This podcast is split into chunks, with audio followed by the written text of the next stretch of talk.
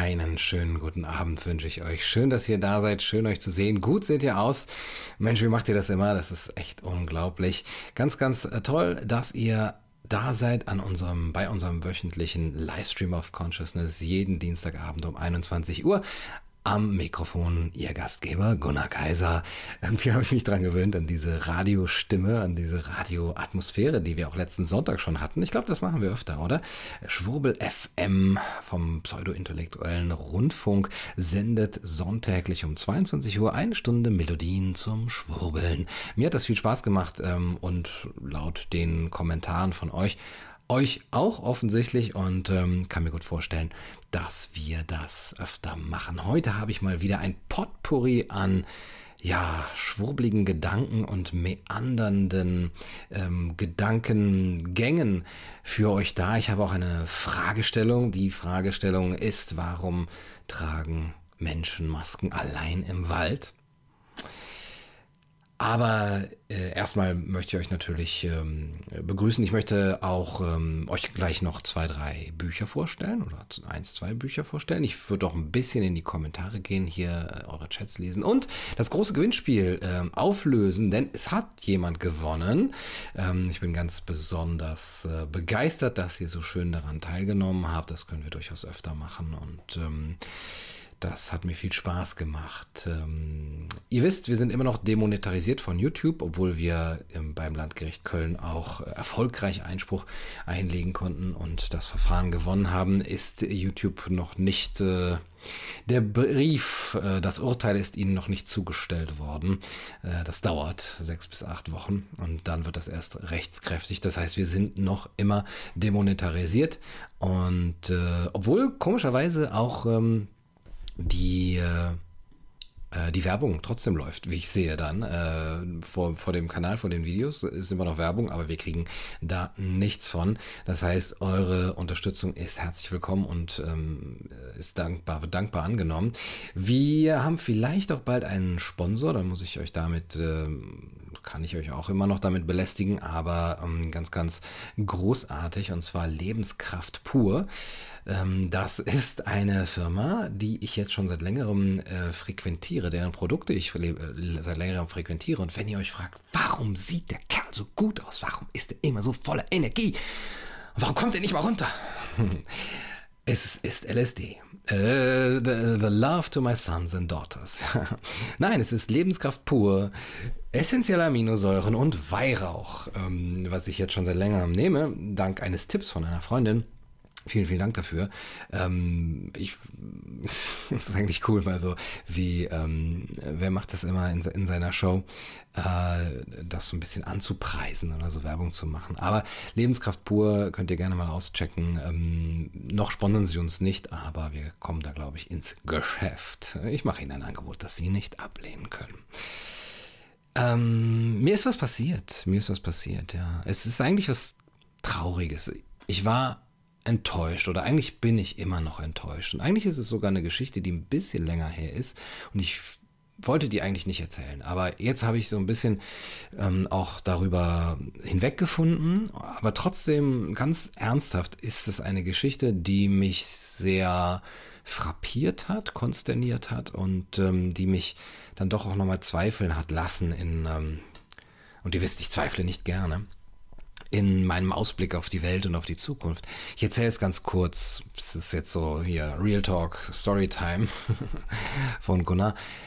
Ähm, ich hatte in der Uni, ich habe ja in Köln studiert, einen ganz, ganz tollen Professor, den ich so ganz intensiv als meinen Mentor angesehen habe, bei dem ich sehr viele Vorlesungen besucht habe, Seminare, bei dem ich Hausarbeiten geschrieben habe und letztendlich auch meine Examensarbeit geschrieben habe über Thomas Mann, die Namen bei Thomas Mann, aber das tut hier nichts zur Sache. Und ähm, dieser Professor, der war vor allem wegen seiner ja, Vitalität äh, nicht nur bekannt, sondern von mir eben auch bewundert. Vitalität seiner unbändigen Motivation und der Art und Weise, wie er die Menschen inspiriert hat. Das fand ich faszinierend und das habe ich versucht, mir auch selber, als ich Lehrer war, zum Vorbild zu machen die Menschen so zu motivieren. Ich weiß noch, dass er bei einem Seminar, das ist nur eine kleine Geste, aber sowas bleibt dann ein Leben lang. Die ersten Stunden von einem Seminar, wo die Leute ja manchmal ein bisschen schüchtern sind und sich nicht so trauen und er einfach durch seine positive Ansprache gesagt hat, äh, Frage gestellt, trauen Sie sich ruhig, wir sind doch unter uns, kann doch nichts passieren hier. Das von einem Professor, der damals ja schon 60, 65 war. Ähm, trauen Sie sich ruhig, äh, wirklich dieses Vertrauen aufgebaut hat, hier alles sagen zu können, seine Ideen hier vorbringen zu können. Und ähm, das war in allem sehr, sehr gewinnbringend. Und ich hatte das große Glück, ähm, dass zum einen seine Themen mir auch ähm, sehr zugesagt haben und zum anderen ähm, ich auch später immer noch seine Texte lesen konnte, seine Bücher lesen konnte und ihn auch dann später nochmal, ja, fast 20 Jahre nach, oh gut, muss ich zugeben, wie alt ich bin, äh, nach meinem Studium, nach dem Abschluss, Anschluss äh, ihn wieder getroffen zu haben, beziehungsweise ich habe ihn tatsächlich kontaktiert und gefragt, möchten Sie vielleicht mir ein Interview geben und äh, Sie haben hier ein neues Buch, das interessiert mich und das hat er auch gemacht. Wir haben darüber ein Interview geführt, wir haben mehrere Interviews geführt und es war auch alles ganz toll und wir haben uns auch ein bisschen angefreundet. Ja, doch, man kann sagen, angefreundet. Und ähm, das war für mich in den letzten ein, zwei Jahren wirklich nochmal so ein ganz starkes Zeichen von, hm, ich bin erwachsen geworden. Der Schüler ist zum Meister geworden. Naja, das vielleicht nicht, aber den, zu dem ich aufgesehen hatte und immer noch aufsehe, der hat mich auch als gleichberechtigt anerkannt und mich auch gelobt und gesagt, das ist unglaublich, was sie machen. Das ist äh, vorbildlich, das ist, äh, kann das gar nicht verstehen, da steckt so viel dahinter, wie sie so produktiv sein können und so weiter. Also er hat mich wirklich sehr gelobt und das war für mich auch nochmal mit ihm auf in einer auf, auf Augenhöhe sprechen zu können und kommunizieren zu können, mit ihm im, im Café zu sitzen. Die Eltern unter euch werden sich noch erinnern. Ähm, und, und auch hier zu Hause mal irgendwie Kaffee zu trinken und Mirana Nusstorte zu essen. Miran? Ja, ich glaube ja. Ähm, das war schon wirklich für mich ein Zeichen des Erwachsenwerdens und ein Zeichen, dass, okay, du hast nicht alles ganz falsch gemacht. Das war großartig. Die Besonderheit dabei war, dass dieser Professor sich sehr stark spezialisiert hat auf die Rolle der Intellektuellen. Ihr habt das vielleicht mitbekommen auf meinem Kanal, es ist auch immer wieder ein, ein Thema was machen die Intellektuellen? Manche von euch verstehen das noch nicht. Also was willst du mit deinen Intellektuellen? Das sind halt, weiß nicht, Quadratschädel und Brillenschlangen und irgendwie verkopfte Leute, die erstens nichts zu sagen haben und zweitens viel zu viel von sich halten. Aber ja, aus so einer geisteswissenschaftlichen Sichtweise, ich muss diese Dinge hier wirklich festmachen, Sichtweise heraus haben die Intellektuellen dann doch äh, in den Krisenzeiten der Gesellschaft eine sehr starke Rolle, wie ich finde. Und das beginnt zum Beispiel bei Emile Solar. Und ähm, dieser besagte Professor hatte eben auch darüber geschrieben in seinen Büchern über die Affäre Dreyfus. Die, den Eltern unter euch, okay, so alt seid ihr vielleicht doch nicht, wird das vielleicht noch was sagen. Ähm, und sich sehr damit beschäftigt, wie der Zeitgeist und die Oppression versucht, einzelne Akteure herauszugreifen, zum Schuldigen und Sündenbock zu machen und dadurch den Status quo zu verfestigen. Und Solar mit dem Jacques hat das eben angeklagt. darüber hat er lange geschrieben und dann die Rolle der Intellektuellen über Sartre und Dahrendorf und so weiter. So. Warum erzähle ich das? Im März, es ist tatsächlich schon im März gewesen, und ich habe es irgendwie ein bisschen für mich auch unterdrückt und verdrängt, weil es war genau an dem Tag, als äh, Jörg Kachelmann ein paar Tweets über mich geschrieben hatte und was dann ja so auch so gewisse Folgen zeitigte.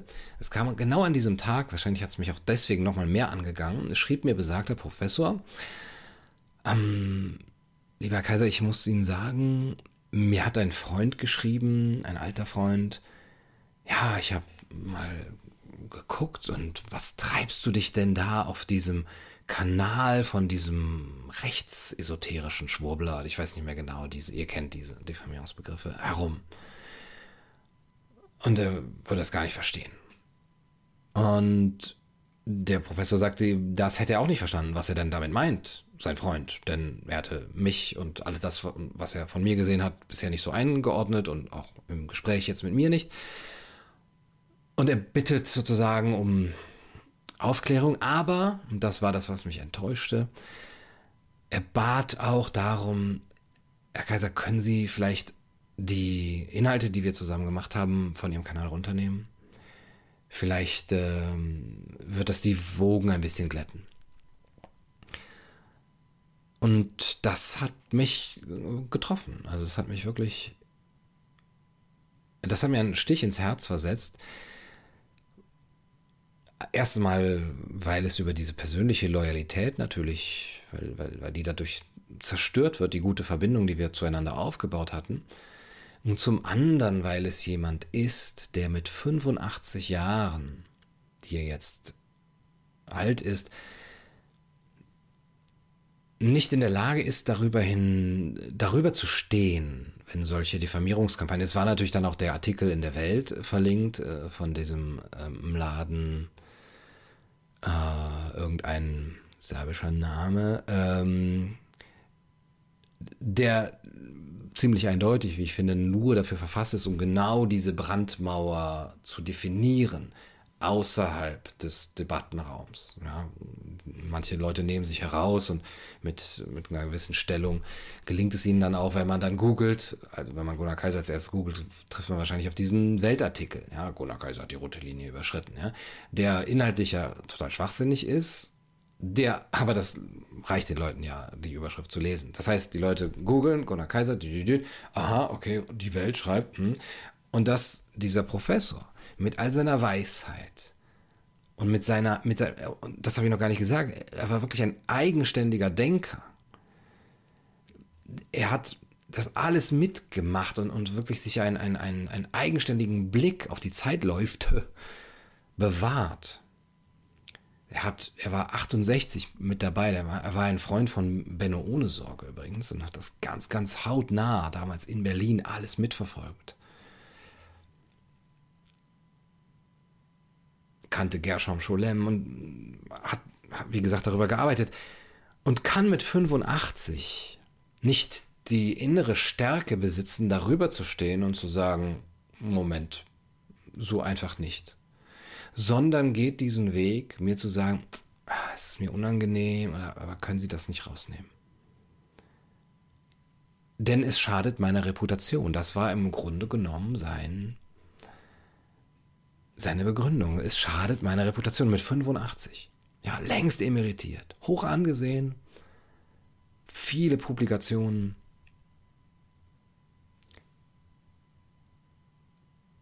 Und da habe ich gedacht, wenn das mein Mentor war und ist, an dem ich mich immer orientiert habe, einmal in meinen Themen, die intellektuellen, dann auch ähm, Thomas Mann auch oder Theodor Fontane, und dann eben auch in seiner Haltung als Lehrer, als Mensch, der lehrt, an wem habe ich mich da orientiert, wenn er mit 85 nicht mal in, nicht mehr in der Lage ist oder, oder immer noch nicht in der Lage ist? Ich weiß gar nicht. Es ist, er ist super fit im, im Kopf und äh, es ist keine, keine, kein Altersstarrsinn oder Demenz oder sowas. Es ist das, was so viele haben, diese Angst. Es geht mir ans Leder, wenn ich mich assoziiere, Kontaktschuld und so weiter.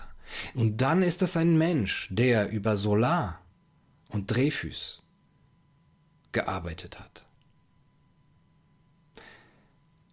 Und ich muss zugeben, dass ich auch konsterniert geantwortet habe, gesagt habe, dass ich enttäuscht bin. In der Mail ähm, geschrieben habe, dass ich es nicht fassen kann, wie man das abstrakt alles als Historiker und ich weiß noch seine ersten Worte bei der Einführungsvorlesung über, da ging es um ältere Geschichte und Literatur, ältere, ältere Sprache und Literatur, oh, krieg's nicht mehr hin, ich muss auch mal einen Wein trinken, sagt er, ja, was ist denn wichtig? Warum studieren wir denn die Geschichte? Jetzt hier die Literaturgeschichte, ältere Literaturgeschichte. So. Um daraus zu lernen. Ja, wer nicht von tausend Jahren weiß, sich Rechenschaft abzulegen. Der ist verdammt, die Geschichte zu wiederholen. Und jetzt haben wir die Folie, dass hier Leute ausgegrenzt werden und ein Spalt getrieben wird zwischen wo es inhaltliche, gar, also gar nicht ums Inhaltliche geht, sondern rein ums Diffamieren. Und er hat nicht die Größe, dazu zu stehen und zu sagen, Moment, das habe ich studiert. Das kenne ich. Diese Muster kann ich anwenden. Und das habe ich ihm auch so geschrieben. Wir sind dann ein bisschen persönlicher geendet oder, oder ver, ver, ver, versöhnlicher, sorry. Ich muss wirklich trinken. Äh, trinken. Übrigens, heute der, der Wein des Tages ist ein De Montaran Servier aus den Cevennen. Eine große Empfehlung aus der, den äh, Vigneron de Cevennes. Sehr, sehr lecker, vom letzten Jahr noch mitgebracht. Prost. Hm. Wir sind auf, also auf einem versöhnlichen Ton geendet, dass er sagte, äh, gut, Herr Kaiser, wenn Sie sagen, dass es keinen Kanal gibt, der irgendwie rechts ausgerichtet ist, wo meine Inhalte drauf sind, dann ist das für mich jetzt hiermit erledigt. Ähm und es wäre schön, wenn wir wieder irgendwann einen Kaffee trinken gehen können. Das waren seine Worte und Mirana Nusstorte essen. Und ich muss gestehen, dass ich auf diese letzte Mail von ihm dann nicht mehr geantwortet habe. Wahrscheinlich aus, aus dieser Kränkung heraus immer noch. Da nicht die, die, die Größe besitzen kann, auch dann zu sagen, ja, okay, ähm, Schwamm drüber. Das kann man vielleicht immer noch machen. Wobei die Menschen leben auch nicht unendlich lang. Sowas kann man auch bereuen irgendwann. Ne? Er wird jetzt 86, genau. Und wir haben uns seitdem nicht gesprochen und nicht gesehen.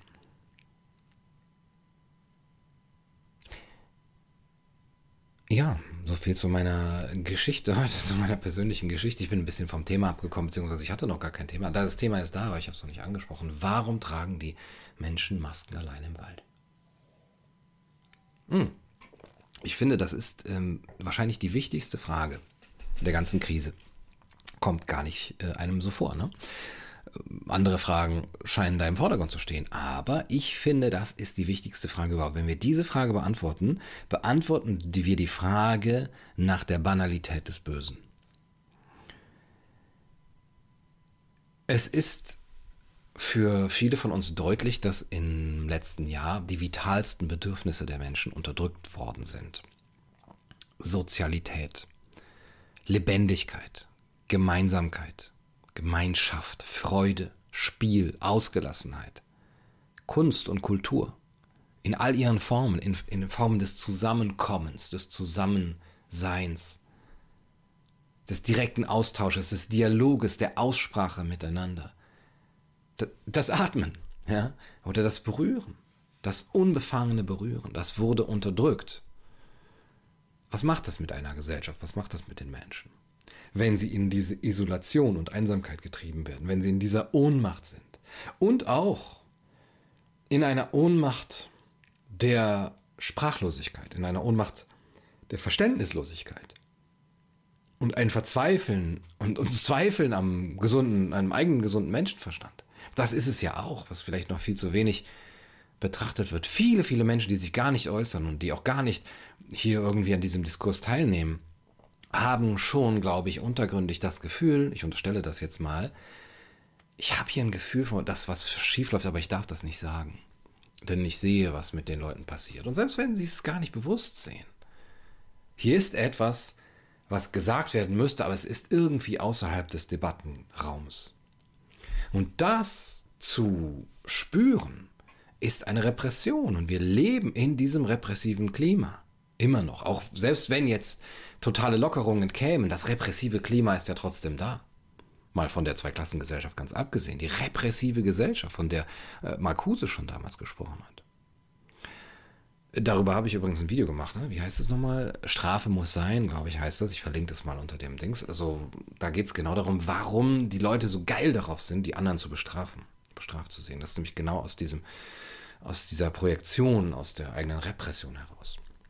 Und meines Erachtens geht es um eine neue Moral, die installiert werden soll. Und es geht gleichzeitig aber auch um die alte Moral, die abdankt. oder abgedankt hat, aber die vielleicht wiederbelebt werden soll. Es ist vielleicht eine Zombie-Moral. Und zwar ist das die autoritäre Ethik. Ähm, Erich Fromm spricht darüber in Psychoanalyse und Ethik. Die autoritäre e- Ethik, das ist die rigorose, die strenge, die auf Impulskontrolle und Unterdrückung der vitalen Bedürfnisse geht. Der Mensch ist böse, deine Triebe sind bäh, Sex ist bäh, Aggression ist bäh und wenn du das spürst, dann bist du böse. Und wenn du das auslebst, natürlich noch böser. Und die alte Moral war eine der Unterdrückung wo du deine Impulse kontrollieren müsst, musstest und wo du dich selber als genuin sündhaft oder böse eben gedeutet hast oder gedeutet wurdest. Und die Unterdrückung war dann das moralisch Gute. Wenn du das alles weggeschoben hast, dann bist du ein moralisch guter Mensch. Das ist die alte Moral. Und das kommt wieder wir hatten da sozusagen ein Ende, kann man vielleicht sagen, im Zeitalter des Hedonismus. Wir hatten vielleicht eine etwas hedonistischere Moral. Jeder kann machen, was er will. Und das hat die Leute auch nicht so zufrieden gemacht. Und jetzt kommt mit einem großen Backlash die alte Moral, die autoritäre Ethik. Und das Ich, psychologisch jetzt gesprochen, kämpft gegen diesen Schmerz der Unterdrückung, gegen diese, gegen diese, Unter, gegen diese Repression. Und es hat nach Freud drei Möglichkeiten der Reaktion. Es kann die Ausführung des bösen Impulses unterdrücken. Also wirklich, ich spüre das, aber ich darf das jetzt nicht machen. Ich darf jetzt nicht atmen oder den anderen berühren, obwohl ich das möchte. Den anderen umarmen und einfach nur die Hand geben. Aber ich spüre das. Oder, und das ist das perfide daran, ich verdränge das. Also ich unterdrücke das sich Bewusstwerden des Impulses wir machen so, wir stehen ganz miteinander, aber ich merke gar nicht, dass mir etwas fehlt und dass ich eigentlich den anderen umarmen möchte. Und das dritte ist, darum soll es heute nicht gehen, dass, ähm, also äh, Freud, äh, Fromm nennt das den direkten Kampf gegen diesen Impuls, dass man es bewusst macht und dass man es mit den lebensfördernden Kräften bekämpft. Die destruktiven Kräfte werden mit den lebensfördernden Kräften des Ich, auch Emotionen bekämpft, aber das ist ein anderes Thema. Und äh, Fromm beschreibt das sehr, sehr schön hier in Psychoanalyse und, äh, Psychoanalyse und Ethik. Ähm, wir treffen heute Menschen, die wie Automaten handeln und auch fühlen. Sie erleben nie etwas, das wirklich ihre eigene Erfahrung ist. Auch sich selbst erleben sie nur als die Person, die sie nach der Meinung anderer sein sollten. Fromm beschreibt das als Kulturdefekt. Ja, die ganze Kultur ist da eben defizitär. Diese Menschen leiden an fehlender Spontaneität und Individualität, die Eltern unter euch werden sich noch erinnern, was beides unheilbar scheint. Die meisten werden dank der kulturellen Verhältnisse, die den Defekt verdecken, vor dem Ausbruch einer Neurose bewahrt. Das ähm, ist noch ein sehr wichtiger Satz, auf den wir gleich zu sprechen kommen werden. Also die Neurose. Die Neurose ist ein moralisches Problem. Die Neurose ist ein Ausdruck eines moralischen Konfliktes, eines ungelösten moralischen Konfliktes. Man versucht sich selber einzureden, erfolgreich zu sein in der Welt, zum Beispiel als Lehrer. Ja, er bringt auch das Beispiel von einem erfolgreichen Lehrer, der Auffassungen vortragen muss, die seinen eigenen Überzeugungen widersprechen soll es ja geben. Er, der Lehrer, glaubt jedoch, dass er das Problem gelöst habe. Einerseits erfolgreich zu sein als Lehrer und andererseits seine moralische Integrität zu wahren, also nach seinem eigenen Gewissen gehandelt zu haben.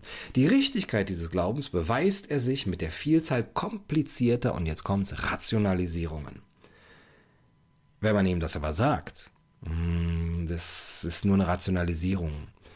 Du versuchst dir etwas dir vorzumachen, dann empört ihn das das verletzt äh, ihn. Und ähm, sogar wenn ein Mensch nur anderen gegenüber destruktiv zu sein scheint, verletzt er das Lebensprinzip in sich selbst ebenso wie in anderen. Das ist das, worauf es hier ankommt. Das Lebensprinzip in uns selbst wird verletzt durch diese Unterdrückung. Und wir können das auch in uns selbst verletzen, indem wir das verleugnen und indem wir diese Triebe ver, äh, verdrängen. Wenn es einem Menschen gelingt, diese destruktiven Impulse zu ignorieren, oder mit Rationalisierung zu, zu verdecken, so kann er doch nicht verhindern, dass er, das heißt sein Organismus, darauf reagiert und durch Handlungen in Mitleidenschaft gezogen wird, die gerade dem Prinzip widersprechen, durch das sein Leben und jedes Leben erhalten wird, also das Lebensprinzip. Der destruktive Mensch ist auch dann unglücklich, wenn er die Ziele seiner Destruktivität erreicht die seine eigene Existenz untergräbt. Also die Ziele der Destruktivität ist hier nach der herrschenden Moral, der unterdrückerischen, autoritären Moral zu handeln. Und ähm, man kann dann davon ausgehen, dass der Mensch im Grunde destruktiv und selbstsüchtig ist und das äh, also in dieser Moral, ja, da das wird diese Moral unterstellt, dass dem Menschen eben, das hat so ein Menschenbild. Also der Trieb im Menschen ist böse. Das heißt, er ist in seiner Natur nach böse und deswegen muss er eben diese Willenskraft einsetzen, um ähm, diese Tendenzen zu bekämpfen. Und die Verdrängung ist dann der Mechanismus, die es ihm erlaubt, sozusagen diese autoritäre Ethik für sich zu implizieren.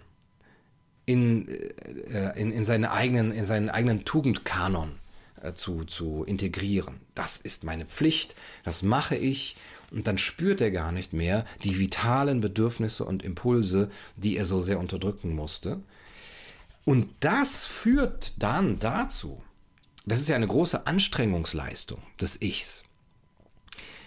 Das Ich will ja immer Harmonie schaffen zwischen dem Un Unter-Ich, zwischen dem Über-Ich und dem Es. Und derzeit ist das Über-Ich so überwältigend, ja, weil es uns so viel abverlangt, dass natürlich auch dort dann das S überwältigender wird und die Anstrengungsleistung immer größer wird. Das Ich ist zermahlen zwischen diesen beiden Instanzen. Und es ist natürlich auch immer wachsam, weil es das immer unterdrücken muss. Es hat Angst davor, dass das S die Überhand gewinnt, dass die Macht an sich reißt. Und dies, das, dazu muss es Mechanismen ergreifen, um es abzuwehren. Anna Freud hat äh, darüber geschrieben, dass Ich und seine Abwehrmechanismen, und diese Abwehrmechanismen bestehen darin, dass man es wegrationalisiert, dass man es unterdrückt, wie gesagt, dass man es auf andere projiziert, also dass man es insgesamt verleugnet. Wenn jetzt ein natürlicher Impuls auftaucht, das äh, Über-Ich aber diesen Impuls nicht erlaubt, für böse erachtet oder die Ausführung nicht erlaubt, dann hat das Ich ein Problem. Was muss es tun? Was kann es tun? Es muss sich unterwerfen, wenn es nicht in die offene äh, Rebellion gehen will. Es muss sich unterwerfen. Und diese Unterwerfung muss es aber, um seinen Sinn von Identität weiter zu behalten, ja, ich bin ein selbstständiger, autonomer Mensch, sich selbst erklären. Ein selbstrechtfertigendes Verhalten. Also die Erzählung, die wir uns eben äh, geben, das kann so äh, sagen, dass wir eben die Ideale idealisieren oder, oder rechtfertigen oder annehmen, ähm, dass, wir, dass wir sehr hohe Ideale haben, dass, dass wir sagen, das ist alles rechtmäßig, das ist alles für das größere Ganze, das ist für ein Gemeinwohl. Ähm, es ist berechtigt, diesen Anspruch auf mich, an mich zu haben und auch, die, und auch gleichzeitig die, böse, die Triebe sind wirklich böse. Sex ist böse, Aggression ist böse oder eben Atmen ist böse oder Berühren ist böse und sich nicht impfen zu lassen ist böse und normal sich mit Menschen zu treffen ist böse. Das führt aber dazu, dass das Ich diese bösen Impulse nicht integrieren kann, weil es das von sich abspalten muss. Es äh, hat dann ein ungesundes Verhalten angenommen oder es entwickelt ein ungesundes Verhalten. Es wird neurotisch diese Abspaltung ähm, dessen, was eigentlich natürlich in uns ist, als böse und, und fremd sozusagen zu definieren. Und damit wird das Ich selber zu einem bloßen Instrument des Über-Ichs. Das Über-Ich sagt dir, du sollst, und das Ich führt aus und hat jetzt die schwere Aufgabe, das, was auch zu dem ganzen Organismus, zu der ganzen Seele gehört, die Triebe, die Impulse zu unterdrücken. Und daraus entsteht, durch diese Instrumentalisierung des Ich, entstehen diese steifen Personen mit dem leeren Blick, die kaum lächeln oder die sich kaum trauen, jemanden zu umarmen oder die alles abnicken und alles äh, rechtfertigen und rationalisieren, so eine Art viktorianische Persönlichkeit wieder. Oder eine, ein preußischer, eine preußische Pflichtenethik, wo es dann wieder heißt, du musst ein guter Staatsbürger sein das sind diese Menschen, die totale Angst, also prüde sind im Grunde genommen und Angst haben vor ihren eigenen Instinkten und Trieben, die sich das selber nicht mal zugestehen würden, dass sie Lust darauf haben, sich mit anderen zu treffen, andere anzuhauchen, andere zu berühren. Konspirare, ja, zusammenatmen. Das Interessante daran ist, dass, das, dass diese Abspaltung ja immer in diese Schatten übergeht. Ähm, das ist eine Doppelgängerfunktion. Also wir kennen das aus der, aus der Literatur natürlich auch von E.T. Hoffmann oder Gogol oder äh, Dr. Jekyll und Mr. Hyde. Und ähm, ich denke ja auch manchmal, dass ähm, äh, Richard David Brecht, 34 Minuten, bis ich ihn erwähne, dass er auch eine, einen Doppelgänger wahrscheinlich haben, hat vielleicht schon. Ja. In ihm ist das diese Hülle, diese Persona, die Maske, die die absolute Pflichtethik nur noch vertritt. Du musst tun, was der Staat dir sagt. Aber die natürlichen Impulse in ihm müssen irgendwo abgespalten sein. Und ich bin sicher, dass irgendwo in Düsseldorf nachts ein Mr. Hyde in, in Prechtgestalt herumläuft und vielleicht, Gott bewahre, schreckliche Taten voll verübt. Das will mal nicht hoffen. Aber dieses Doppelgängermotiv ist unglaublich spannend. Das ist übrigens auch das, äh, was Erich Neumann, worüber Erich Neumann schreibt, in dem Buch, das ich am Sonntag schon empfohlen habe, Mensch und Kultur im Übergang, beziehungsweise in seinem ähm, Vortrag über Tiefen äh, und neue Ethik. Ähm, sehr, sehr guter äh, Vortrag hier. Da schreibt er nämlich von der Persona, der Schatten, ja, der, der Schatten, der Doppelgänger. Und die Persona, die Maske ist die Scheinpersönlichkeit. Die Scheinpersönlichkeit, mit der Bildung dieser Scheinpersönlichkeit ist eine wesentliche Leistung äh, des Gewissens verbunden. Mit ihrer Hilfe wird Sitte und Konvention, ein soziales Leben der Gemeinschaft und eine sittliche Ordnung der Gesellschaft überhaupt erst möglich. Ja, wir brauchen diese Persona. Das, was nach außen hin funktioniert und seine Pflicht tut, damit Gemeinschaft sein kann. Die Bildung der Persona ist ebenso notwendig wie allgemein. Die Persona, die Maske, schreibt Neumann, das, als was einer gilt und als was er erscheint, im Gegensatz zu seinem wirklichen und individuellen Sein entspricht der Anpassung an die Forderungen der Zeit, des Milieus und der Gemeinschaft. Die Persona, die Maske, ist das Kleid und die Hülle, der Panzer und die Uniform, hinter und in der das Individuum sich verbirgt, oft genug nicht nur vor der Welt, sondern auch vor sich selbst.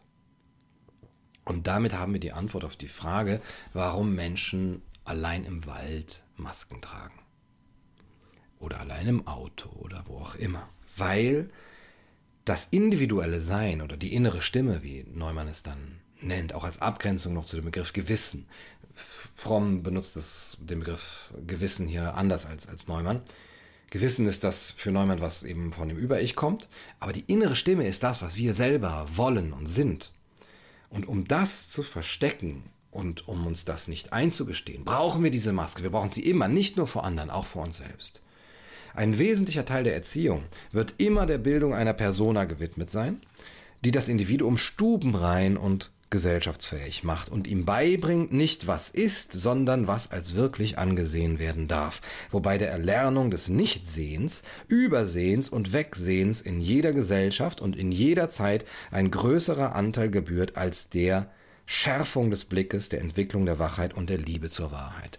Das, meine lieben Freunde, sind unglaublich starke Sätze, wie ich finde. Die Erlernung des Nichtsehens, des Übersehens und des Wegsehens hat einen höheren Stellenwert in der Erziehung zur Persona, zum Funktionieren in der Gesellschaft, als die Schärfung des Blickes, die Entwicklung der Wachheit und die Liebe zur Wahrheit. Amen, Brother! Ähm, Erich Neumann, Mensch und Kultur im Übergang, ist, glaube ich, auch verlinkt in der Videobeschreibung. Kommen wir zurück zu Anna Freud. Der Abwehrmechanismus, beschreibt sie, kann darin ähm, passieren, dass wir das, dass wir die bösen Triebe auf andere projizieren. Dass wir das auch sehen, ah, die machen das, ja. Und dass wir sogar gerne zugucken, wie jetzt zum Beispiel Leute im, im Stadion sind oder so, oder dass da wieder gespielt wird oder so, oder dass wir uns ablenken damit. Das ist mm, das eine Reaktion, ein Mechanismus. Aber der wichtige ist eigentlich dann die Unterdrückung, die, die Verdrängung. Und das kann im Abwehrmechanismus nach Freud, Anna Freud, darin geschehen, dass wir die gegenteilige Reaktion ähm, einnehmen, dass wir das in die gegenteilige Reaktion verkehren. Die Mutter zum Beispiel, die die Tochter unterdrückt, ja, Rapunzelmäßig. Da kann die Tochter, wenn sie das sich nicht eingestehen will, dass die Mutter eigentlich böse ist und sie unterdrückt und, da, und auch sich eben ihre eigentlichen natürlichen Triebe nicht eingestehen will, die gegen die Mutter, ja, sozusagen gegen das Regime der Mutter sind, kann die Tochter das als Abwehrmechanismus in eine gegenteilige Reaktion der Fürsorge und der Zuneigung und der Liebe gegenüber der Mutter verwandeln. Stockholm-Syndrom mäßig. Ja, was besonders perfide ist, wenn bei der Mutter ein Münchhausen-Biproxy-Syndrom zu tragen kommt, zum Tragen kommt und bei der Tochter, der kleinen Rapunzel, dann eben dieses Stockholm-Syndrom. Und dann kann, ähm, können all diese Triebe, der Wunsch nach Nähe, nach Sexualität, nach Berührung, nach Ausgelassenheit, weil es unterdrückt wird, in Zuneigung dem Unterdrücker gegenüber umgedeutet werden. In Selbstlosigkeit auch. Selbstlosigkeit dem Unterdrücker gegenüber oder der Gesellschaft, in ein Opfertum, Opfergehabe. Ja, sublimiert, weiß gar nicht, ob das der richtige, richtige Ausdruck hier ist. Weil es gar nicht eine edlere Funktion ist. Aber das ist eben dann kann, das ist eine Neurose oder es kann in eine Neurose umschlagen. Ja, das ist eine Neurose. Das kann neurotisches Verhalten dann zeitigen. Und normalerweise, in normalen Zeiten, die Eltern unter euch werden sich vielleicht noch erinnern, obwohl auch nicht, ne? In normalen Zeiten wäre das vielleicht aufgefallen und wir hätten die neurotischen Leute, die im Wald mit Maske rumlaufen, irgendwo eingeliefert. Und gesagt, hm, das sieht schlecht aus für dich, komm, du musst die Hilfe suchen. Ja? Da ja aber die ganze Gesellschaft sich umgedreht hat und das zur Normalität geworden ist und in dieser Massenpsychose eben auch eine Massenhypnose am Werk ist und Massenneurose, ist es nicht mehr merklich. Und das ist eben mit dem, mit dem perfiden Satz hier auch gemeint. Perfides ist ein schönes Wort, ich benutze es gerne, aber das passt jetzt gerade nicht so. Die meisten Erich Fromm, werden dank der kulturellen Verhältnisse, die den Defekt verdecken, vor dem Ausbruch einer Neurose bewahrt.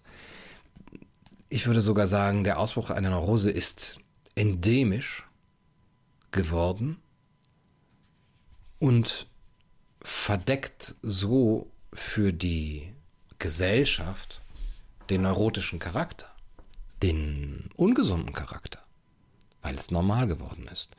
Und weil es nur denjenigen, die ob der Ansicht eines Menschen, der mit einer Maske allein im Wald herumläuft, nur die Achseln zucken und den Kopf schütteln und die Augenbrauen hochziehen und die Stirn runzeln.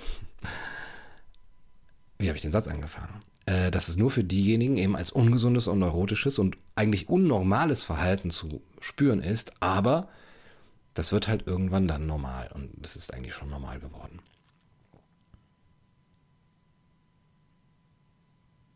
Ja. Ist so. ja, ähm, das wären meine kleinen schwurbeligen Gedanken am Dienstagabend. Ich hoffe, es hat euch gefallen. Ich würde äh, noch ein bisschen in den Chat gucken und mit euch plaudern, wenn ihr Lust habt, falls überhaupt noch jemand da ist. Ich habe äh, den Chat vollkommen aus den Augen verloren. Ähm, ja, ich weiß auch warum. Hier ist der noch. Ja, es sind noch ein paar Leute da. Schön, dass ihr da seid. Und ähm, äh, denkt daran, Merch, kann man ja auch, warum? Das wird man ja wohl noch anbieten dürfen. Merchandising auf meiner Seite gunnarkaiser.com. Ähm, alle Erlöse gehen direkt in den Wein. Mm. Wir haben da jetzt auch coole neue, ähm, ich habe die gar nicht hier, coole neue Designs. Ähm, kann ich auch mal die nächsten Teile, ähm, äh, nächsten Folgen vorstellen, ähm, diese Teile. Check das mal aus. Ähm, www.gunnarkaiser.com. Matthias Fuchs schreibt herzliche Grüße aus Berlin. Ich liebe die psychologisch-philosophischen Ausflüge von Gunnar Kaiser. Diese Gesellschaft ist endemisch neurotisch. Könnte von mir sein, ne? Oh, ja, war ja auch von mir. Ähm, eine Buchempfehlung, wie gesagt, ähm, Erich Neumann. Und das zweite ist auch empfohlen von einem Zuschauer. Vielen Dank übrigens für eure ganzen Buchempfehlungen und, und Artikelzusendungen und so. Ähm, ich kann immer nicht auf alles antworten oder alles mir jetzt auch durchlesen, aber manchmal fasst es mich und dann muss ich es mir kaufen. meine kleine Sucht hier, meine, meine Verdrängung, mein Abwehrmechanismus, die Schattenseite der Seele mit sehr, sehr interessanten Beiträgen von sehr, sehr interessanten Autoren, zum Beispiel Nathaniel Brandon, Robert Bly, M. Scott Peck. Äh, wer ist noch mit dabei? C.G. Jung, Rollo May, Ernest Becker, also kennt ihr alle, Susan Griffin, ähm, äh, David Steindl-Rast, äh, wirklich sehr, ähm, sehr interessant, über die Schatten, Schattenarbeit, Schattenseite. Also ihr merkt, das ist gerade ein Thema, was mich sehr interessiert, auch weil ich da an, an meinem neuen Buch arbeite, wo es eben genau um diese schöne neue Moral geht und welche Schatten das alles so wirft. ja, wir hatten ein äh, Gewinnspiel beim letzten Mal. Und das äh, würde ich jetzt auch gerne verkünden, wer das gewonnen hat. Und zwar das iPad, das da hinten irgendwo liegt. Also das, ich hol's mal gerade, sorry. Bin gleich wieder da.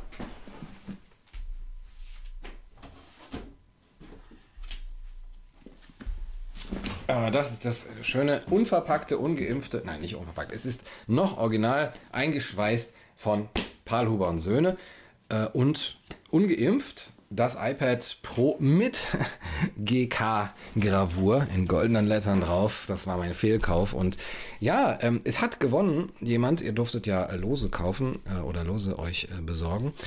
Ähm, Marco Bär das Problem ist, ich ähm, erreiche Marco Bär nicht, aber das Los ist auf ihn gefallen. Ähm, Will the real Marco Bär please stand up? Melde dich bitte, lieber Marco, du hast gewonnen. Ganz herzlichen äh, Glückwunsch. Und dann äh, schicke ich dir das äh, Porto frei zu. Nee, Porto kostet 1200 Euro. ähm, Genau, kann ich was verlosen für nächstes Mal? Für nächstes Mal, äh, richtig, ich verlose was und zwar ähm, Jetzt muss ich wieder aufstehen. Ne? Das kann, man kann sich das auch einfach mal zurechtlegen, Herr Kaiser. Man kann sich auch mal vorbereiten.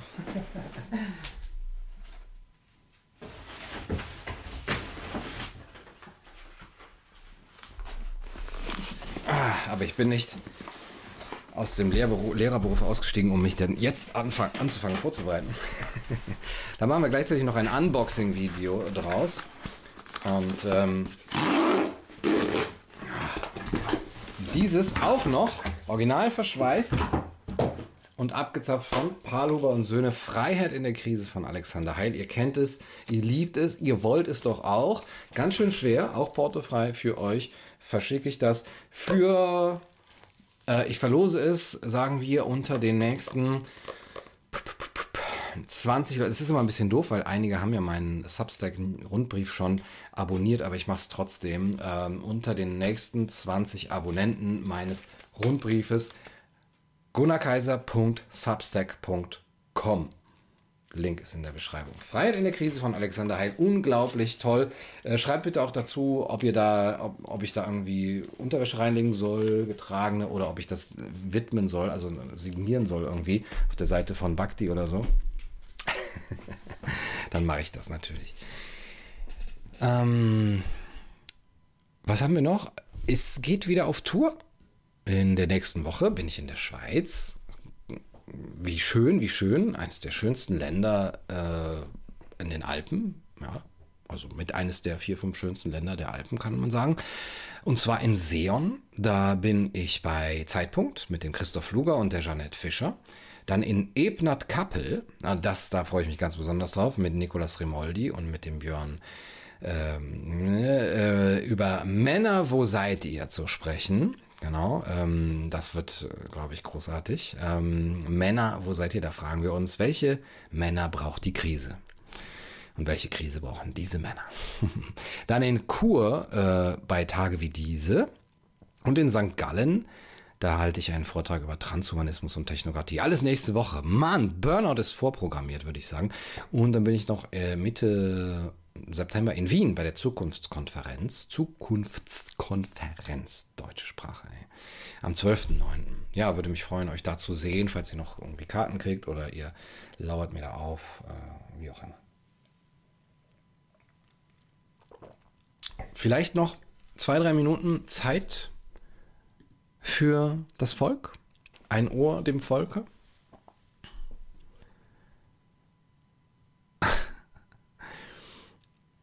Ich werde nicht gewinnen, da ich nicht teilnehmen werde. könnte man sich auch rein hypothetisch auch ein Werk der Anatomie wünschen und bekommen. Ja, klar, auf jeden Fall. Wünschen auf jeden Fall. Man kann sich ja echt sehr, sehr viel wünschen. Bekommen, weiß ich nicht. Würdest du Jordan B. Peterson zum Lesen empfehlen? Ähm, ja, aber auf Englisch auf jeden Fall.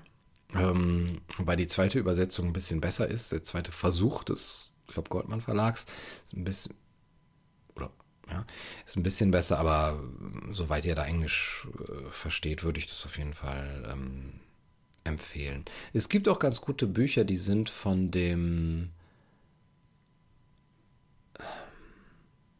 Jetzt habe ich seinen Namen vergessen. Er steht da hinten. Ich stehe jetzt nicht nochmal auf. Ich mm, preise das nächste, nächste Mal an. Da, da sind seine Vorlesungen auf Deutsch ähm, drauf. Ich versuche es auch in, den, in, in, den, in, die Videobeschreibung zu setzen. Ein tolles Buch kann ich äh, sehr empfehlen.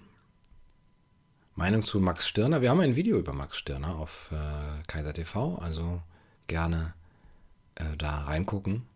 Komm nach Berlin ins Zigzag, ja, auf jeden Fall. Zigzag, der beste Jazzclub der Welt und von Berlin gleichzeitig. Ähm, ja, da komme ich hin.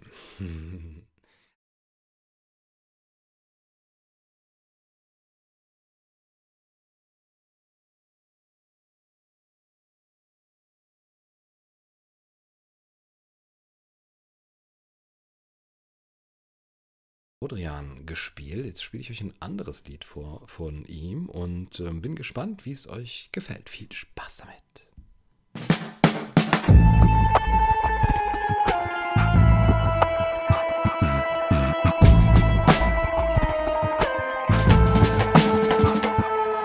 Schluss jetzt! Ihr habt uns lang genug belogen uns überhört und all die Fakten verbogen. Schluss jetzt! Andere Stimmen belächelt und ausgelacht und uns mit roher Gewalt mal eben nass gemacht. Schluss jetzt! Mit euren Allmachtsfantasien, so weit gesunken, rutscht ihr auf euren Knien vor den Konzernen und ihren satten Bossen und droht uns offen, ab März wird scharf geschossen. Schluss jetzt! Mit eurer Angst- und Panikpresse, haben schon verstanden, wir kriegen wieder auf die Fresse. Schluss jetzt! Wir halten euch noch die andere Seite hin, die rote Suppe fließt vom Kinn. Schluss jetzt! Mit eurer neuen Normalität, lasst eure Waffen fallen, es ist noch nicht zu spät. Schluss jetzt! Alternativlos gibt es nie, aber Respekt, Liebe und Empathie hat euch die Mutti ihre Brust verweigert. Ist es das Leiden, das die Lust so steigert? Kann es sein, dass ihr es echt vergeigt habt? Dass ihr euch vor den falschen Göttern verneigt habt, ohne zu zucken eure Seele versteigert? Für den Höchstbietenden zu allen bereit seid? Ihr wollt mit allen Mitteln unseren Verstand verwirren. Auf dem sinkenden Schiff sitzt die Armada der Irren. Die Armada der Irren. Schluss jetzt! Mit eurem wahren Menschen zu führen. Wir werden eure Taten ganz genau studieren. Schluss jetzt! Ihr seid nicht mal gewählt, habt euch doch oben betrogen, habt euch zu Göttern gemacht, auf den Olymp gehoben. Schluss jetzt! Wir halten all die klugen Denker im Herzen, gehen mit Hanna im Gepäck durch all die Schmerzen. Schluss jetzt! Ihr könnt nicht töten, was uns menschlich macht. Es ist das innere Kind, das einfach weiterlacht. An all die Weltenlenker in der Chefetage. Sie wird sich schämen, die Mutter Courage. Geschäfte laufen gut, never before. Macht es so geil! Singt der viel zu laute Männerchor. All die anderen, die ums Überleben kämpfen, sitzen mit leeren Mägen, Tränen und Krämpfen. In ihren nassen Hütten und das schon viel zu lang. Spielt für euch keine Rolle, ihr zieht am selben Strang. Das nennen die Psychos, Elitengruppenzwang. Kann euch nicht folgen, hab auf dem Ohr kein Empfang. Hat euch die Mutti ihre Brust verweigert? Ist es das Leiden, das die Lust so steigert? Kann es sein, dass ihr es echt vergeigt habt? Dass ihr euch vor den falschen Göttern verneigt habt, ohne zu zucken eure Seele versteigert, für den Höchstbietenden zu allem bereit seid. Ihr wollt mit allen Mitteln unseren Verstand verwirren, auf dem sinkenden Schiff sitzt die Armada der Irren. Die Armada der Irren. Und jetzt? Wir entziehen euch das Vertrauen. Und jetzt? Werden das One World House bauen, in dem wir aufeinander achten ohne Gier. Schließ dich an, es reichlich Platz hier. Das Fundament ist Menschlichkeit. Das Dach ist Schwester und Brüderlichkeit. Die Türen sind groß und lassen alle rein. Zusammenstehen, come rain or come shine. Die Möbel bringt ihr mit, so wie es euch gefällt. Das Haus wird durch Vielfalt und Respekt erhellt. Deine Meinung ist was wert, weil du es bist. Hab deinen klugen Geist schon viel zu lang vermisst.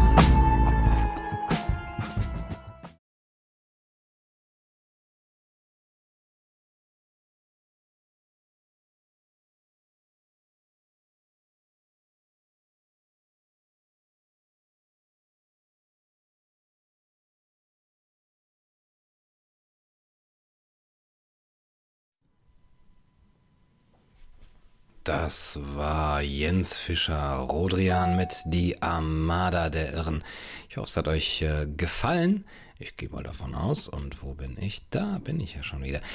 Also, das ähm, war der gute Jens aus Berlin. Und ähm, das versuchen wir auch mal zu verlinken. Alles heute brauchen wir ja richtige wieder hier eine Show, äh, Show Notes hier. Ähm,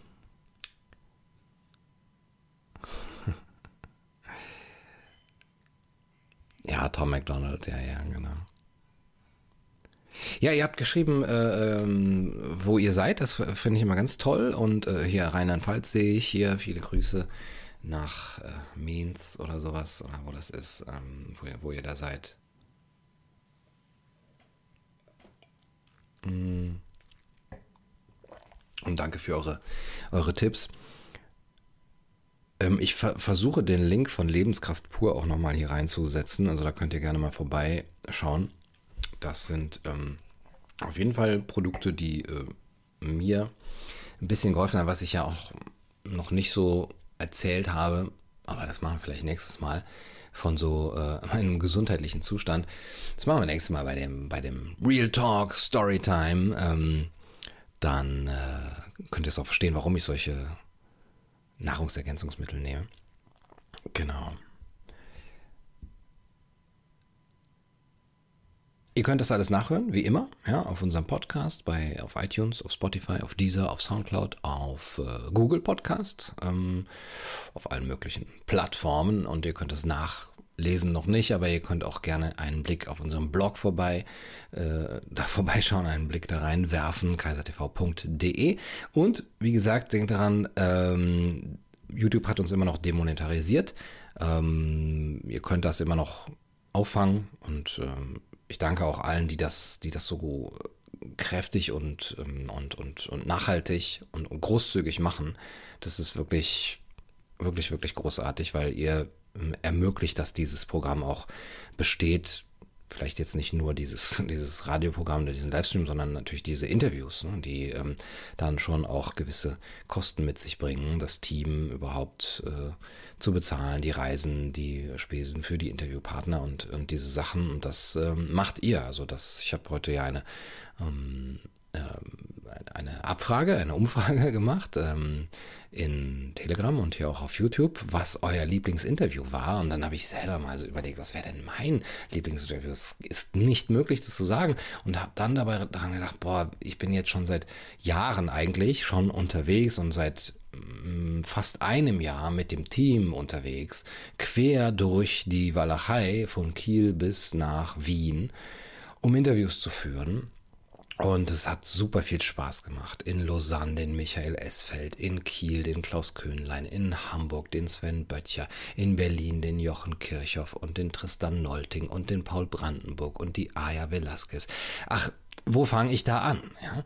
Ähm, das war unglaublich bereichernd auch, auch für mich. Also eigentlich müsste ich dafür bezahlen. So ja, habe ich auch am Anfang, ähm, weil es unglaublich toll ist, diese Menschen zu treffen, sich mit denen auszutauschen und ähm, was von denen zu lernen und auch diese Herzlichkeit und Wärme und, und Gutherzigkeit und, und Gastfreundschaft auch oft. Wir sind ja auch oft bei denen oder wir buchen dann ein Studio und so.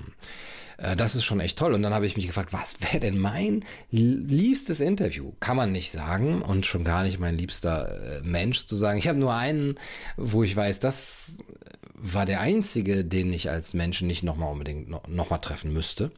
Vielleicht hat er aber auch einfach einen schlechten Tag gehabt. Ihr könnt ja mal raten, wer das war. Man sieht es auch im Interview, wer das war. Schreibt mal in die Kommentare, was ihr denkt, wer das war. Ich würde es nicht verraten. Ich würde nur weise nicken oder wissend äh, lächeln, wenn ich das lese jetzt hier. Und ähm, dann könnt ihr mal in die Kommentare schreiben, was euer in Lieblingsinterview und äh, Lieblingsinterviewgast war. Vielleicht kann man da nämlich auch äh, nochmal ein zweites, drittes Interview machen. Ähm, wenn ich aber eins äh, herausnehmen äh, müsste, was mir irgendwie, was mir am, vielleicht am nachhaltigsten, ich weiß es nicht, oder was zumindest von dem Flow des Interviews am, am ich will nicht sagen am großartigsten, weil das ist immer dann so vergleichen, aber wo, wo dieser Flow einfach einmalig war, der ist immer einmalig. Ihr, ihr, wisst, was ich sagen will, ja. Aber eins, was mir sehr, sehr stark, nein, alle sind mir sehr, sehr stark, nein, okay, ist das, äh, was noch gar nicht geschnitten ist, noch gar nicht hochgeladen ist. Das kommt noch, das ist schon vor ein paar Monaten eigentlich gedreht und ich freue mich besonders darauf, wenn das kommt. Es wird ein Leckerbissen und es ist auch anderthalb Stunden lang, weil wir uns einfach festgequatscht haben. Das ist sehr schön. Könnt ihr auch mal raten, es ist ein österreichischer Schauspieler und äh, Kabarettist, mit dem ich das geführt habe. Äh, nein, es ist nicht Sebastian Kurz. Äh, könnt ihr mal gerne raten, was ihr denkt, wer das war. Hm. Interview mit Precht ist natürlich angefragt. Schon im letzten Jahr habe ich mal geprechtet, äh, ge geschrieben, aber leider noch keine Antwort äh, bekommen. Ja, ähm, einige haben es geraten. Das Team Mensch war es tatsächlich. Ähm, sehr gut, sehr gut, ja. Das sind die richtigen Fans, die das rausbekommen. Okay. Ja, richtig. Das war der liebe, liebe, also das ähm, Interview, was noch, oder worauf ich mich auch nochmal am meisten freue, das nochmal zu sehen, äh, das war mit Roland Düringer irgendwie, da war so schnell eine Verbindung da und ähm, da könnt ihr euch drauf freuen. Ich hoffe, ich, ich verspreche nicht so viel. Ja, man kann jetzt wirklich alle hier nennen. Und, und Bonelli und Norbert Bolz und die Aya und äh, Christoph Kubantner. Unglaublich, ja. Christian Schubert. Unglaublich. Ich kann, ich kann das nur, ich möchte eigentlich die jeden Tag interviewen oder jeden Tag mit denen sprechen, mit, mit diesen Menschen. Naja, aber ich verquatsch mich hier, ne? Sehr, sehr schön. Also schreibt ruhig äh, rein, wen ihr noch weiter äh, sehen äh, möchtet. Katrin, schön, dass du da bist. Ähm, genau, Bonelli äh, hatten wir schon mal ein Interview und ähm, waren ja auch letztens in Wien und haben ihn getroffen und jetzt ist er gerade im Urlaub. Aber wäre noch sicherlich dann, wenn wir nochmal in Wien sind, dann Mitte äh, September auch nochmal äh, Bonelli interviewen. Gerald Hüther und mein persönlicher auch Favorit Michael Hüter. Ja, Michael Hüter ist auch so wie alle anderen auch, aber auch wieder so ein herzensguter Mensch ähm, und dieses Gespräch mit ihm und auch das Gespräch mit dem ähm, mit dem Janich, nicht Oliver Janich, sondern ähm, Maurice Janich, äh, das war auch herzergreifend. Esfeld, ja, Esfeld, da, da kann man die Sätze so abschreiben und man hat ein Buch oder einen Artikel äh, darüber. Das ist un unglaublich. Aber wie gesagt, ich komme, ich verquatsch mich hier. Also ich ähm, wollte euch, wie gesagt, herzlich danken, dass ihr diese Interviews und ähm, Gesprächschancen, Gesprächs Orte und Räume möglich macht, dass wir das senden können, dass wir es produzieren können mit euren, äh, mit eurer Unterstützung, mit euren Spenden. Ja, könnt ihr machen auf Substack, wie gesagt, auf Patreon, auf PayPal. Alle Links sind in der Beschreibung. Alle Links findet ihr auch auf dem Blog kaisertv.de. Auch ähm, zu regelmäßigen äh, Spenden. Das hilft uns ein bisschen, das Ganze etwas langfristiger zu planen. Denkt daran, ein Onkel, der Gutes mitbringt, ist besser als eine Tante, die bloß Klavier spielt, wie Wilhelm Busch sagt. Also in diesem Sinne bleibt geistig gesund und mit den Händen über der Bettdecke. Gute Nacht und viel Glück.